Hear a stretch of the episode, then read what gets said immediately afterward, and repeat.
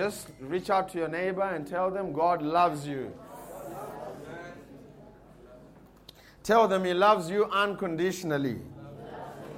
Man, today is one of the greatest days to ever preach. It's one of the, because it's, it's, it's the day where you know almost everyone in the world is preaching the good news, at least. You know, as a preacher, you can, you can, you can go out, but not too much on a day like today because it's strictly about Jesus. Amen? So why don't you hold your Bible, lift it up real high, shout, This is my Bible. I believe what it says I am. I can do what it says I can do. I am a believer and not a doubter, a doer, not just a hearer. Today, namhlanje, I will hear from God's word, and my life will never be the same because faith comes by hearing and hearing by the word of God. So the story starts in the garden, you know, with a gentleman called Adam. You remember the story? God looked at him and he said it wasn't good for him to be alone, so he made him a helper called Eve. Now I'm borrowing from, you know, the past 4 weeks. And he said, I'm going to make you a helper called Eve. And then Eve also started living in the garden with Adam. And it so happened that God had given them a clear instruction that they should not touch a certain tree or a certain fruit on that tree. And then the serpent came to, you know, Eve first. And uh, he said to Eve, Did God really say that you must not eat of this fruit? And she said, Yeah, God said we shouldn't even touch it. She started adding her own stuff. And then he said, Well, God knows that if you eat of this fruit, you will become like him. So that's the reason he doesn't want you to eat. Wait a minute. They were already like God. The Bible says in Genesis 1:26 that they were made in the likeness and the image of God. Amen. So the enemy was tempting them on something that they already were. And Eve partook of the fruit. And nothing happened. You know why? Because the instruction didn't go to Eve. And there is a concept called the concept of the uh, federal headship.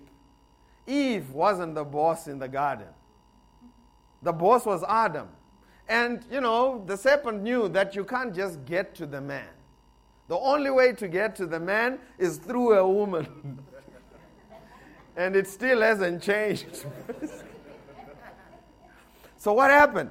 He said, Man, you go and make your husband eat too. So she went and she said, Adam, why don't you eat this fruit? And Adam was like, Wow, I'm going to eat it. So he ate, and something happened when Adam ate of the fruit. What happened? He transferred his authority to Satan. The Bible says in Romans 6 16, Don't you know that uh, to whomever you offer your members to in obedience, members of that particular authority will you become, or subjects? Whether to uh, sin unto death or to obedience unto righteousness. Amen? And the minute he did that, he lost his authority, and all, someone say all, all, all mankind became sinners after the order of Adam. Let's go now to Romans chapter number 5, verse 14. Romans chapter number 5, verse 14. Just hunt your neighbor and tell them it's going to be good today. It's going to be awesome.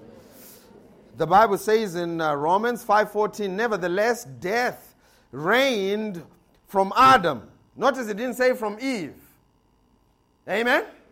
We're going to deal with the issue, with the uh, concept of federal headship later on in the sermon, but I want you to pay attention to that. He says, uh, and death reigned from Adam to Moses, even over them that had not sinned after the similitude of Adam's transgression, who is the figure? Someone say figure. He says he is the figure of him that was to come. So Adam was supposed to represent Christ, but he became the fallen Adam. Amen.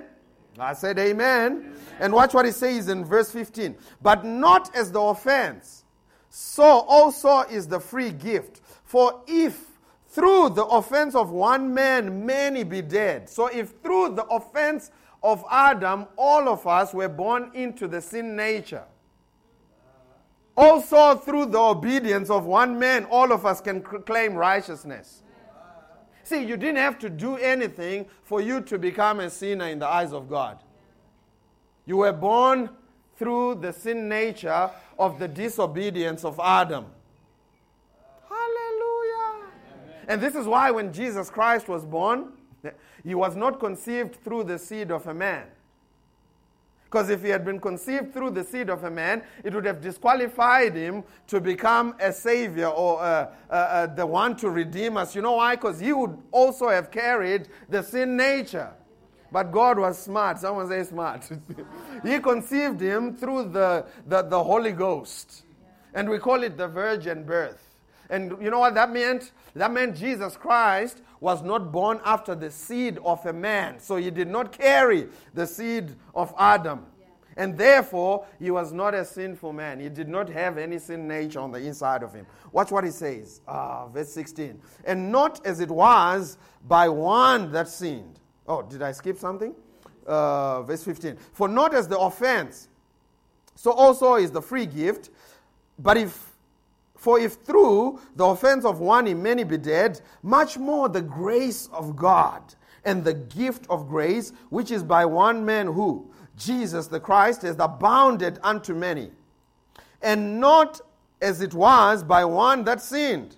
So is the gift, for the judgment was by one to condemnation, but the free gift is of many offenses unto justification. Man, this is awesome. For if by one man's offense death reigned by one, much more they which receive the abundance of grace, talking about you now, and of the gift of righteousness shall reign. Did you see it? He says, You and I receive the abundance of grace, and we can now reign in life by one Jesus the Christ. Therefore, as by one offense of one judgment came upon all men to condemnation, even so by the righteousness of one, the free gift came upon all men unto justification of life. Verse 19 For as by one man's disobedience many were made sinners, so by the obedience of one shall many be made righteous. So it didn't have anything to do with you. So for you to think that righteousness is based on your moral and ethic behavior, it means you haven't caught this revelation because you were not a sinner because of your moral and ethic behavior to start with. You were just born a sinful man. And you needed Jesus' uh, redemption for you to partake of his righteousness. Amen? I said, Amen.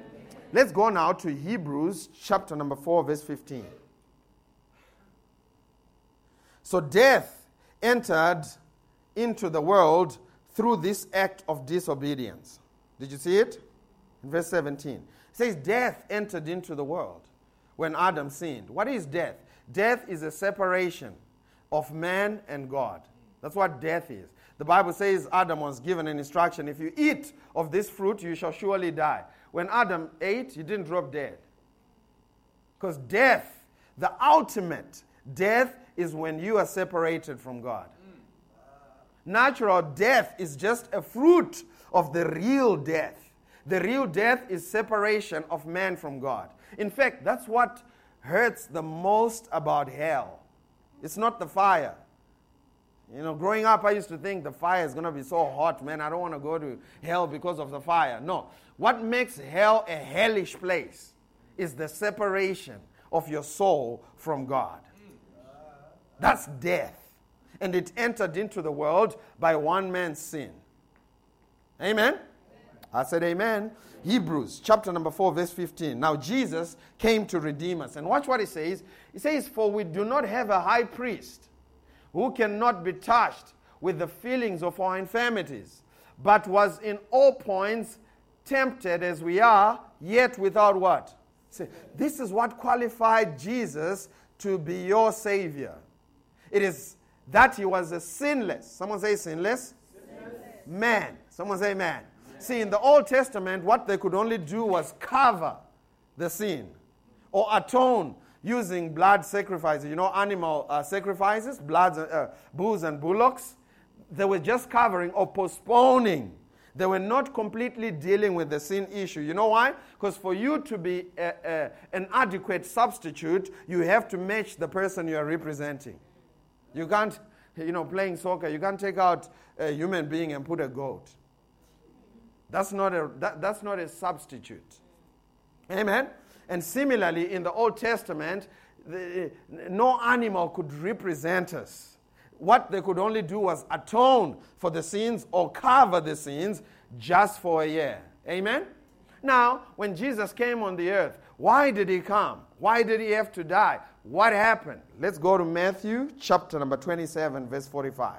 So Jesus said to come to stand in your place because God is just. Amen? No sin will go unpunished. So something had to be done. Hallelujah. God is just.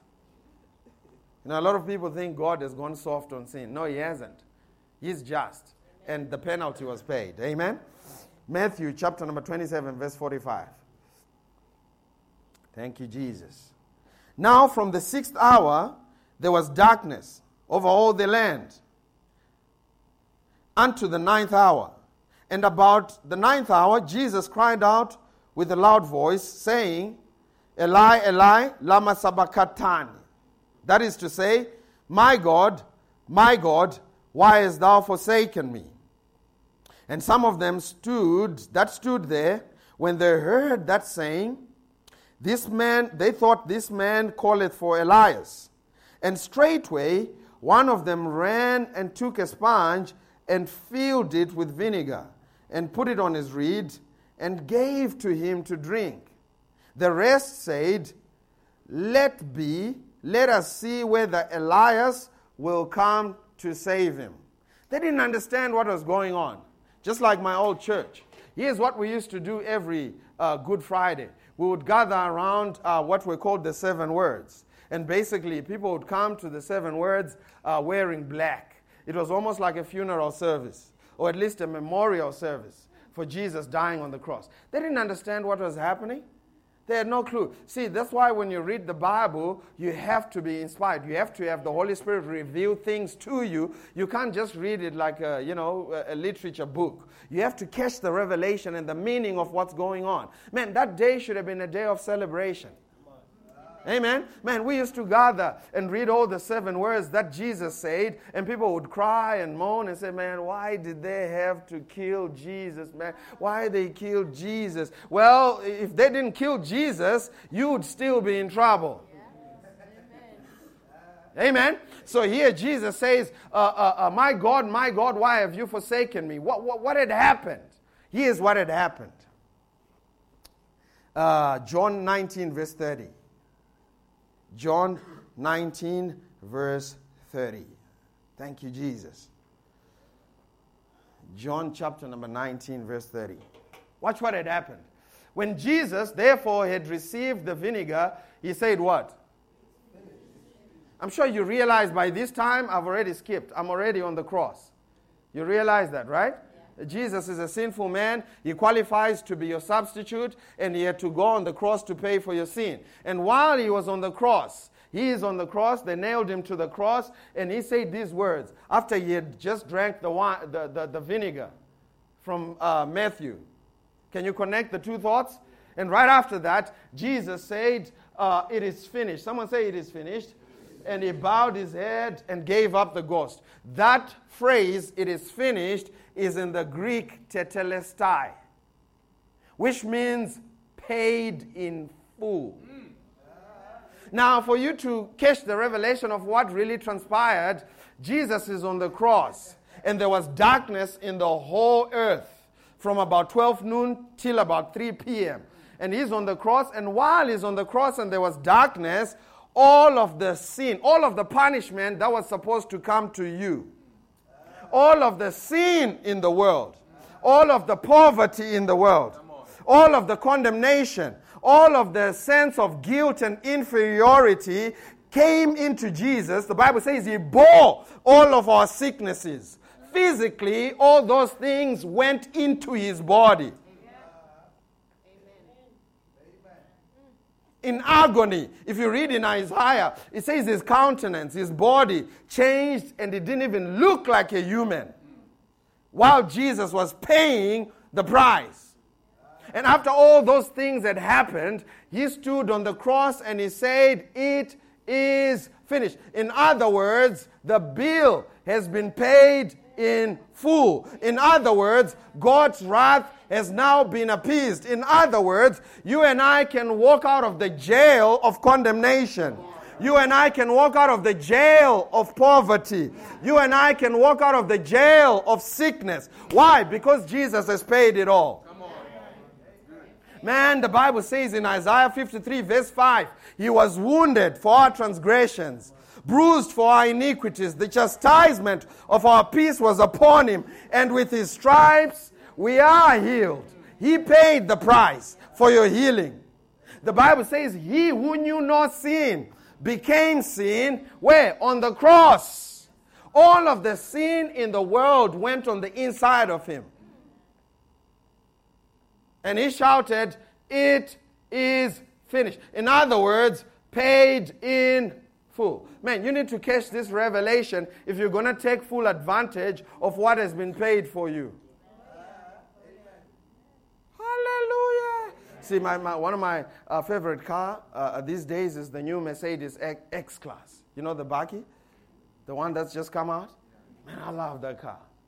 Now, if uh, uh Brother Lloyd went and, and paid uh, uh, for the car at Mercedes, thank you, Jesus, and called me and said, Yo, Pastor T, I've already paid for your car. All you need to do is to go and pick it up. How many of you know that I'll be foolish to stay at home? How many of you are tired of sickness? Well, let me tell you, Jesus has already paid for it. Hunch your neighbor said it would be foolish not to take advantage of it. How many of you know that Jesus has already paid for your prosperity? The Bible says, He who was rich became poor, so that you and I, through his poverty, might become what? He already paid for it. Man, all of the poverty that would torment the world went into his body on that day, and he shouted, Paid in full. Amen. What that means is God's wrath towards mankind has been appeased. God is no longer angry at you. He is not even in a bad mood about you. He's not even sulking. You know why? Because the thing was paid in full. Now, what you need to do is to receive the payment. Jesus said, It's finished. It is done. First John chapter number 2, verse 2 talks about the propitiation of our sin. Let's go there. Let's go to First John chapter number 2, verse 2. Someone shout, It's finished. Finished. Shout, My payment, payment has already been made. Therefore, Therefore I, claim I claim my prosperity. Man, it's not being arrogant. It's already been paid. Listen, if I went to Mercedes and I said, hey, I have a receipt for my uh, Mercedes X Class, how many of you know that is not being arrogant? It's just being reasonable. Oh, he likes things too much. No, I don't. This guy has already been paid for me.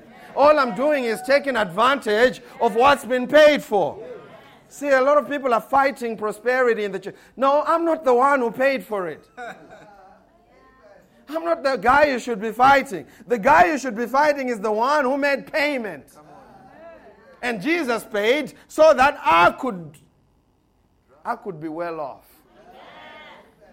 So that I could be alright. Jesus paid for it. Now, if I don't take advantage of it, there is a thing in the world called double, double jeopardy. Have you ever heard of it? Where you pay for the same crime twice.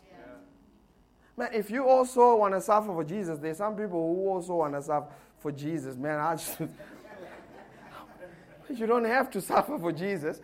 Jesus said in 2 Corinthians 8, verse 9, He who was rich became poor so that you, through his poverty, might become rich. Jesus wouldn't be so kind if both of you are poor. Because it means the payment is not going to any use. Are you catching what I'm saying? Man, I'm telling you, He paid the price so that you don't have to pay it too. And there's a place, you know, for suffering for Jesus. Like, you know, when I was in Cape Town, I was suffering for Jesus, man. They were making us take one minute baths. it's like, what are you doing? I'm just suffering for Jesus. If you consider that, but no, He paid for all the poverty, He paid for all your sickness. He bore all the sickness into his body. He paid for all the sin. Man, you no longer have to be dominated by sin. The Bible says, He who knew no sin became sin so that you and I could become the righteousness of God. He gave it to us as a gift. Someone shout, Righteousness, righteousness. is a gift. See, righteousness is not an act. This is where we've missed it. Righteousness is a gift. You could never attain righteousness even if you act the most holy you can ever act. You know why? Because you were born a sinner. Jesus is the only one that could deal with the sin nature.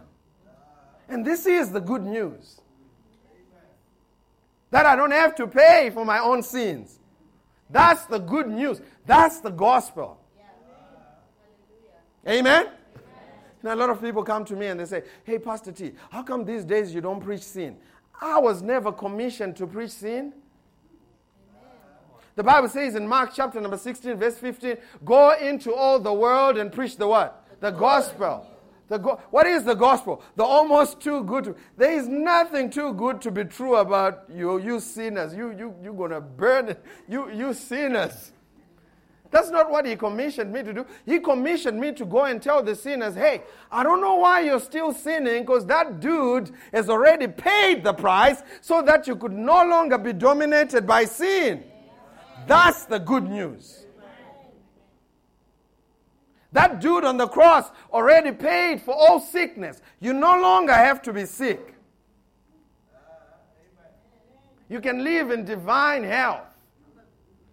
And if you trip up, there is something called divine healing,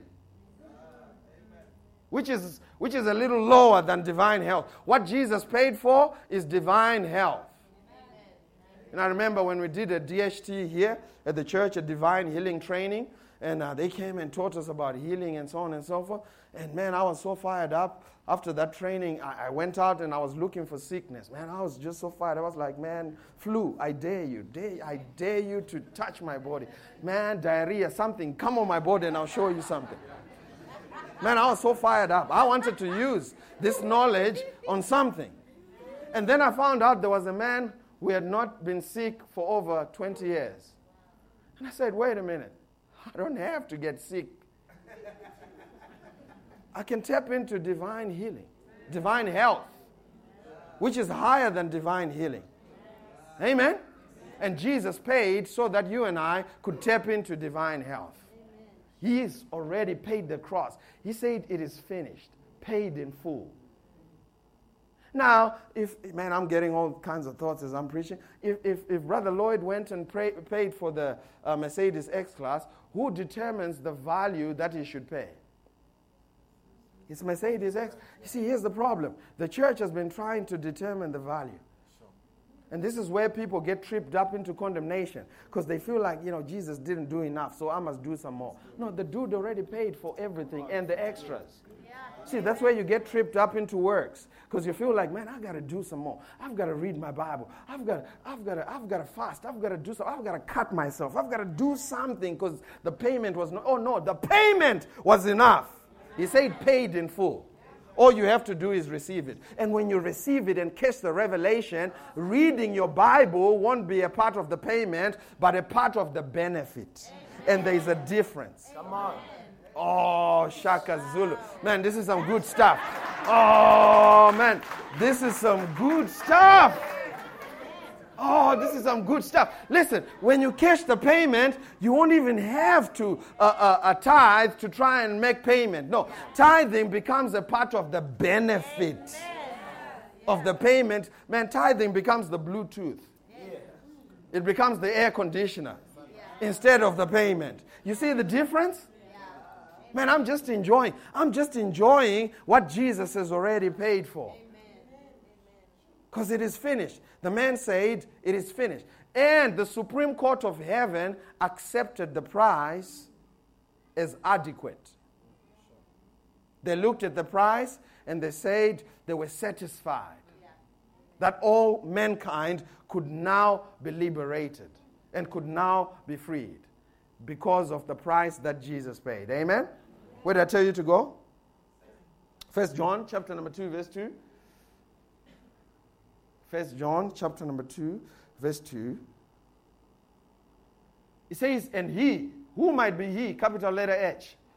Jesus. It says, he is the propitiation for our sins. And not for ours only, but for the sins of the whole world. There's a concept he's dealing with here called the concept of atonement, which is different from redemption. See, what happened when he said it was finished on the cross was redemption. And what happens now when he's seated at the right hand of the Father in heaven is called atonement. It is the covering. And when God looks at you, he doesn't see you. Thank God. He sees Jesus because of the propitiation of all our sins. When God looks at the world, he sees every saved, born again believer as a little Jesus walking the earth. That's why when you talk about propitiation, you can say things like, I died with him, was buried with him, and now I'm raised with him, and now I'm sitting with him in heavenly places. It's the concept of atonement. Jesus covers you. Every part of you is covered in the blood. And when God looks at you, thank God He doesn't see you. You know, because sometimes you don't look cool. I mean, you're not always pretty, right? So he sees Jesus. Now, watch what he says. Let's go back to Matthew. Oh, man. Three more minutes? Matthew chapter number 27. Let's read on. Verse 50. What happened? Matthew chapter number 27, verse 50. Oh man, this is good. So after Jesus said it was finished, watch what happened. Just look up. Look up and read here. Jesus, when he had cried out again with a loud voice, yielded up the ghost. So after Jesus had said it was finished, he cried out and yielded up the ghost, consistent with what we read in Luke, right? Now, watch what happened. Next verse. And behold, the veil of the temple was rent in two from top to bottom, and the earth quaked and the rocks rent. Immediately after Jesus said it was finished, paid in full, the veil was torn in twain. That just means the veil was torn in half. What is this veil? This veil protected God's dwelling place in the earth called the Holy of Holies.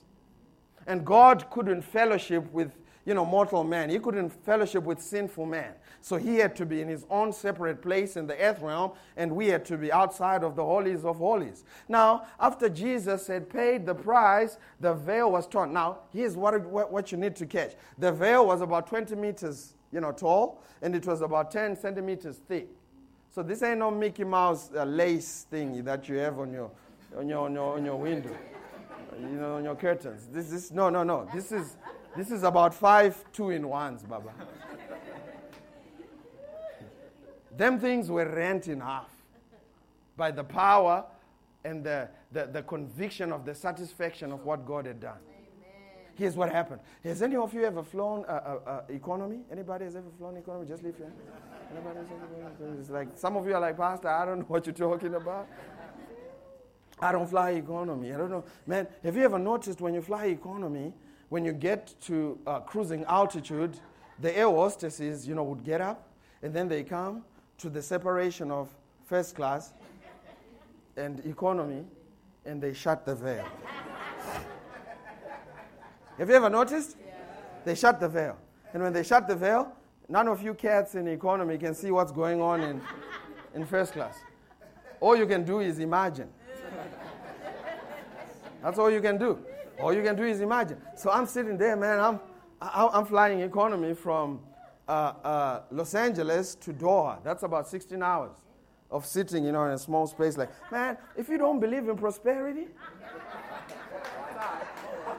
we need to make you fly economy for 16 hours. Man, you'll be coming out of that plane speaking in tongues. Shanda Marebo. Lord, I trust your prosperity. I want to be in there.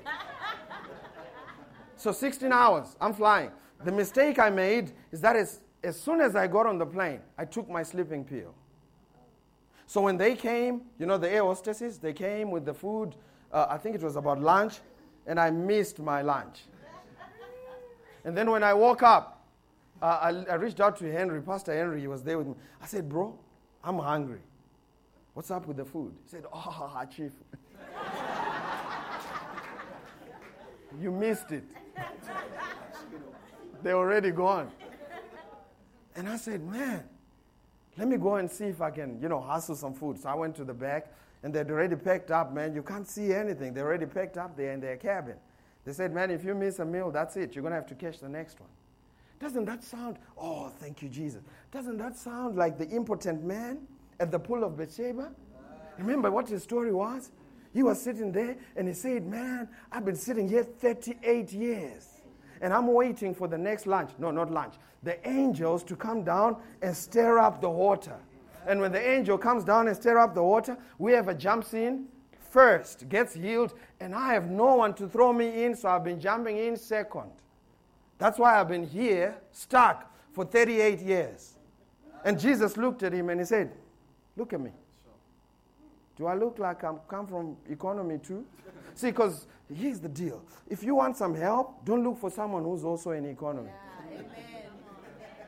Because they're not going to be able to help you. They're at the same level. So Jesus said, No, no, no. I'm not bound by your seasons. I operate on a totally different time frame. I, am from the first class. So you know what Jesus did? He went back to the first class. I would imagine in the first class there's a little button you can just press that says lunch. Just and then lunch pops out, or lunch must come. Something must happen when you want lunch. Amen? You don't have to wait for a season. This dude was saying, I've been sitting 38 years missing my seasons. And Jesus said, Hey, listen, when I show up, you don't have to live your life based on those seasons. Amen. You know why? Because when Jesus shows up, it is the season. That was the problem with the fig tree. The Bible says the fig tree didn't have figs because it was not in the season of figs. But the problem was it didn't realize that the man who's above all seasons has showed up. And when Jesus has showed up, you don't have to wait for next year's stirring of the water for you to get healed. You can be healed right now. So I missed my lunch. You know, I'm sitting in economy. And what Jesus did is he came and tore the veil and told everybody who was in economy, oh, years wait even gets more awesome. you and I were not even on the plane. Hey, come on. It was the children of Israel who were in economy. Yeah. You and I were not even on the plane. That makes it even better. You know why? Because he took us from walking, from legs Lexus Man, just walking around, man. Just he took us from walking to Cape Town and put us on the plane, but not in economy. He said, now you can go in. Remember Hebrews 4:16? Let us therefore boldly. Someone say boldly. boldly. See, now you don't have to tiptoe trying to go into first class. No, he came, tore the veil, told everybody, now you can go into first class. Therefore, let us boldly go into the throne room of grace where we can obtain help when in times of not next year when the season is right. Now, the seasons of God are not determined by the angel coming seasonally. No, they are determined by your need. He says, You and I can now walk into first class in times of need and partake of God's grace when you need it. The man didn't have to wait 38 years. Jesus is here. You can go in right now. You don't have to wait another week. Jesus is here. The veil was torn. Everybody, every substandard, every low class citizen can now go all the way into the throne room of grace where you can press a button when you need something. When you need healing, you can, man, activate your faith, press a button and receive it right now. Because Jesus has already paid for it. Man, that's good news. And here I have to say, a lot of people have not heard good news. See, because a lot of people are still waiting on the seasons of God. No, it's open season now. Amen. Someone shout today. Is the day of salvation. That's all David is saying. He says, This is the day that the Lord has made. Amen. We will, listen, I don't have to, like the sons of Issachar, understand the seasons because it's open season. Man, I'm preaching good. And this is good preaching. Have you ever heard, man, you need to understand the seasons and the times of God? No, it's now open season. You can walk right into the presence of God in times of need. Hebrews chapter number 4, verse 16. Whenever you need to, you can walk right into the presence of God in times of need. Why? Because He tore the veil. And you can go and sit as a first class citizen. Now, some people like walking and he's going to let them walk. Some people like economy. He's going to let them enjoy economy. But the price for you to go into first class, the price for an upgrade has already been paid. The separation between you and God has been removed. Now you can fellowship with God. Oh, no, not even that. God Himself lives on the inside of you. Not only did he come out of the Holy of Holies, no, he came out of the Holy of Holies and now to fellowship with you, and beyond that, to live on the inside of you. No Old Testament uh, saint could ever imagine that. Because, man, if you went into the presence of God and did something stupid, this is before the price was paid. You're out. But now that the price is paid, guess what? Not only can I go into the presence of God, God is on the inside of me. Therefore, I can boldly declare, He who is on the inside of me is greater than he who is in the world. God lives in me. And it's not arrogance. I just happen to know the terms and conditions of the payment that was made. Someone shout, I am the righteousness of God. Righteousness of God. That's who you are. And it's a gift. And that's your starting point. What about the resurrection, Pastor T? So, you know, Jesus died, he's paid. This is why we say it's the power of the cross, because the transaction took place on the cross. Amen? But the Bible says in Ephesians chapter number 4, verse 18, the same one who ascended also descended first into the uttermost parts of the world. Let's read it. Uh, uh, Ephesians chapter number 4, verse 8. Is this helping you? Man, you are a first class citizen. When you activate your faith, you can receive prosperity when you need it. See, in first class, they don't have to wait for the air hostesses to bring stuff. No, no, no. They, they call it in. See, because if you wait in first class, you are working in a, a, a, a, reverse. See, before the new covenant, we were waiting on God. After the new covenant, God is waiting on us. Because by grace, God has already done everything He needs to do. By grace, God has already healed everybody He's ever going to heal. By grace, God has already prospered everybody He's ever prospered. He's waiting on you and me to respond to what He has already done by grace. So we're in first class. We're not waiting for air hostesses. We can call it in. The air hostesses are waiting on us. I would imagine in first class, I think they're called waiters, just waiting to wait on us because they don't force things down your throat. Over there in economy, man, they force all kinds of stuff down your throat. all kinds of stuff. They don't even tell you what they're giving you. They just say chicken or beef. chicken or beef. And you know not to ask what kind of chicken. With what you paid, you have the audacity to ask for something. Man, you know they're talking about you at the back. Like, that dude at 36C. Who does he think he is? That dude is in economy. If he wants first class treatment, he should have paid more. Someone shout, Jesus paid more. Jesus paid more. And I can take full advantage of what he paid for. Ephesians chapter number 4, verse 8. Therefore, he said, when he ascended upon up on high, he led captivity captive and gave uh, gifts unto men. Go back to verse 7. Verse 7. Uh, verse 8. Verse 8. He's talking about Jesus. When he ascended up on high, he led captivity captive and gave gifts unto men. He's talking about the Old Testament saints who had died in the will of God pertaining to atonement. He's saying those cats were in a place called paradiso or captivity.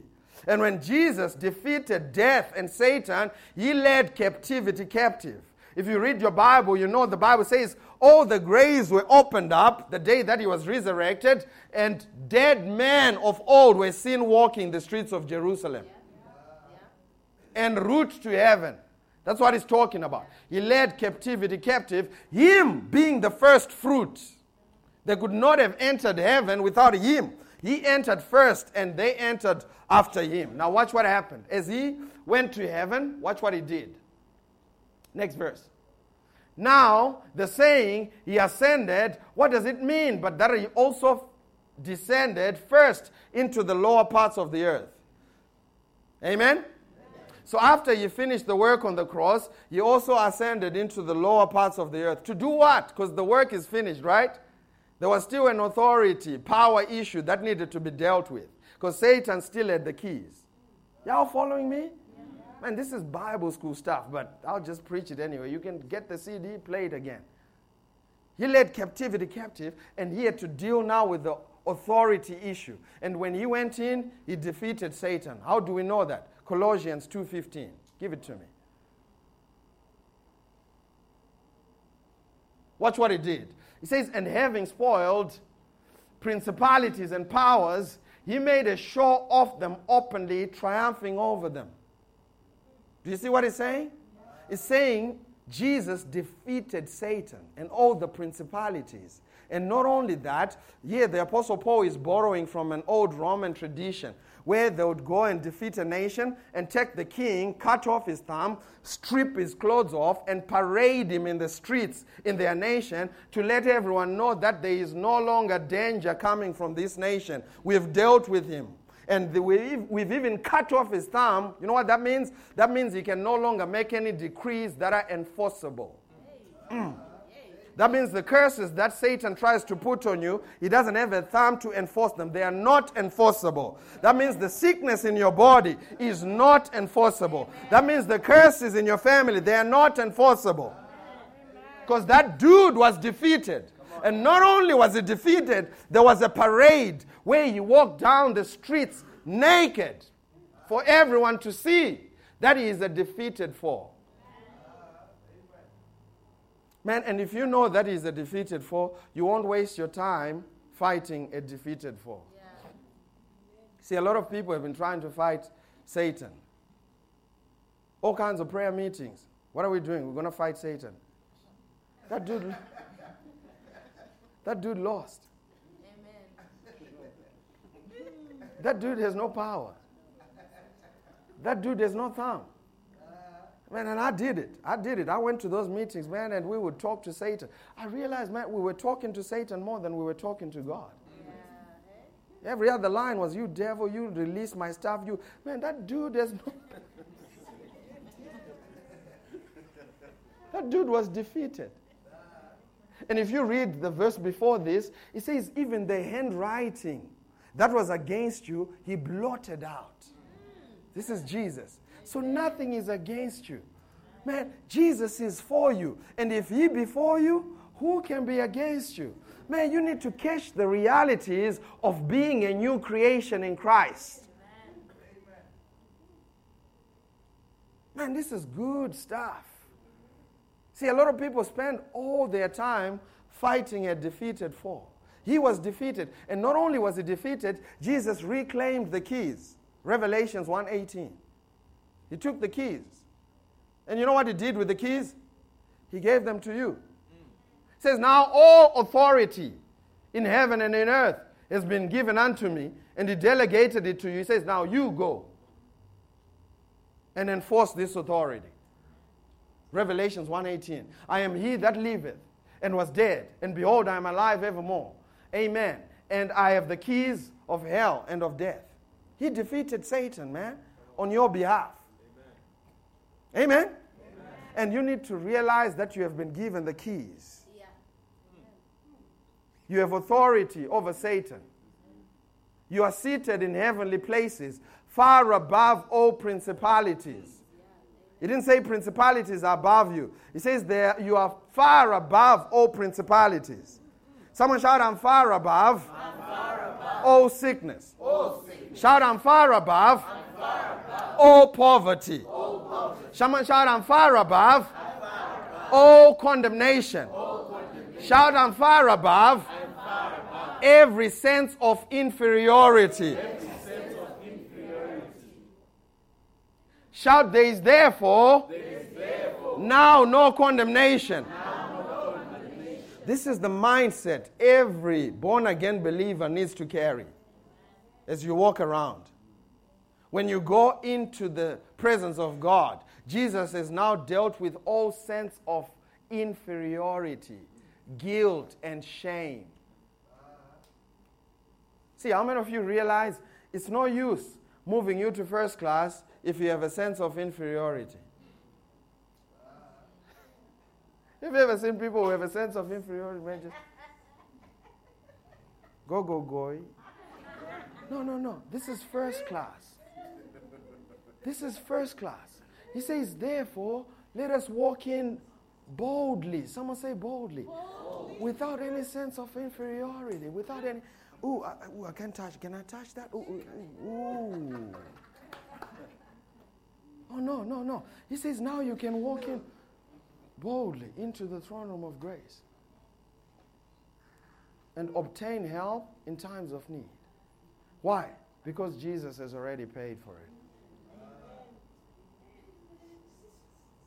I'm telling you, man, you need to realize that the prize was way above the penalty.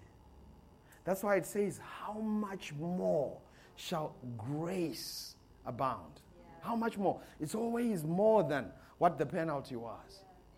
Why? Because Jesus shed his blood. So there is therefore no longer a sin problem in the world. Because Jesus paid for it. And he reconciled himself to us. And you know what else he did? He gave you and me the ministry of reconciliation not the ministry of condemnation. Give me 2 Corinthians 5:18 as we close. Someone shout, I have the ministry, of, reconciliation. of reconciliation. Watch what it says. And all things of God. In fact, let's start uh, in verse 17 so that you know he's talking, he's talking about you. Therefore, if any man be in Christ, is a what? New creature. Behold, all things have passed away. Wait, wait, wait, wait, wait, wait. If he's a new creature, that means a new identity. That means a new species of being that never existed before. That means my identity has changed, my surname has changed from a Butai to a Christian. Oh man, that's awesome. You know what that means?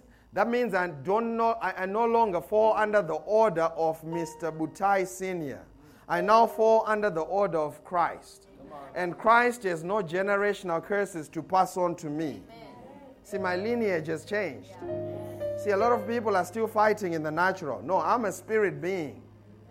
I'm a Christian now. And the only thing I receive as an eternal heritage and an eternal inheritance from Jesus is blessings. Because I'm a new creature. This is why you won't see me dealing with any generational curses. Because I know my surname. Amen. I said, Amen. amen. He says, He is a new creature. All things have passed away. Behold, all things have become new. He's talking about you. And he says in verse 18, And all things are of God who has reconciled us to himself by Jesus Christ. Did you see it?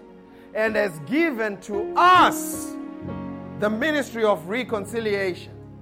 So after God reconciled himself to us, he turned it around and he said, Now you go and tell the world that I'm now open, that they can now fellowship with me, that I want a relationship with them, that Jesus has already paid for us to have a sweet fellowship.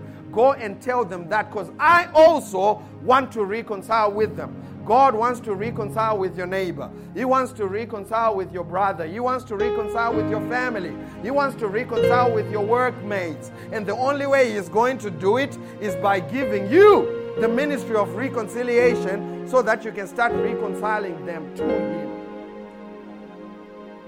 Notice I didn't say the ministry of, re- of condemnation. See, because Christians are good at condemning. Look at what they do. Look at, man, that's never your ministry just kind of spying on people, and we call it the gift of discernment. Just, you have a gift of, no, it's a gift of gossip. you know what my boss did? Like secretary, what do you have? I have a gift of discernment. No, it's a gift of craziness. That's just gossip. God didn't give you that ministry. The ministry He gave you is a ministry of reconciliation. Going into the world and telling them, hey, God is now open Some of you caught that.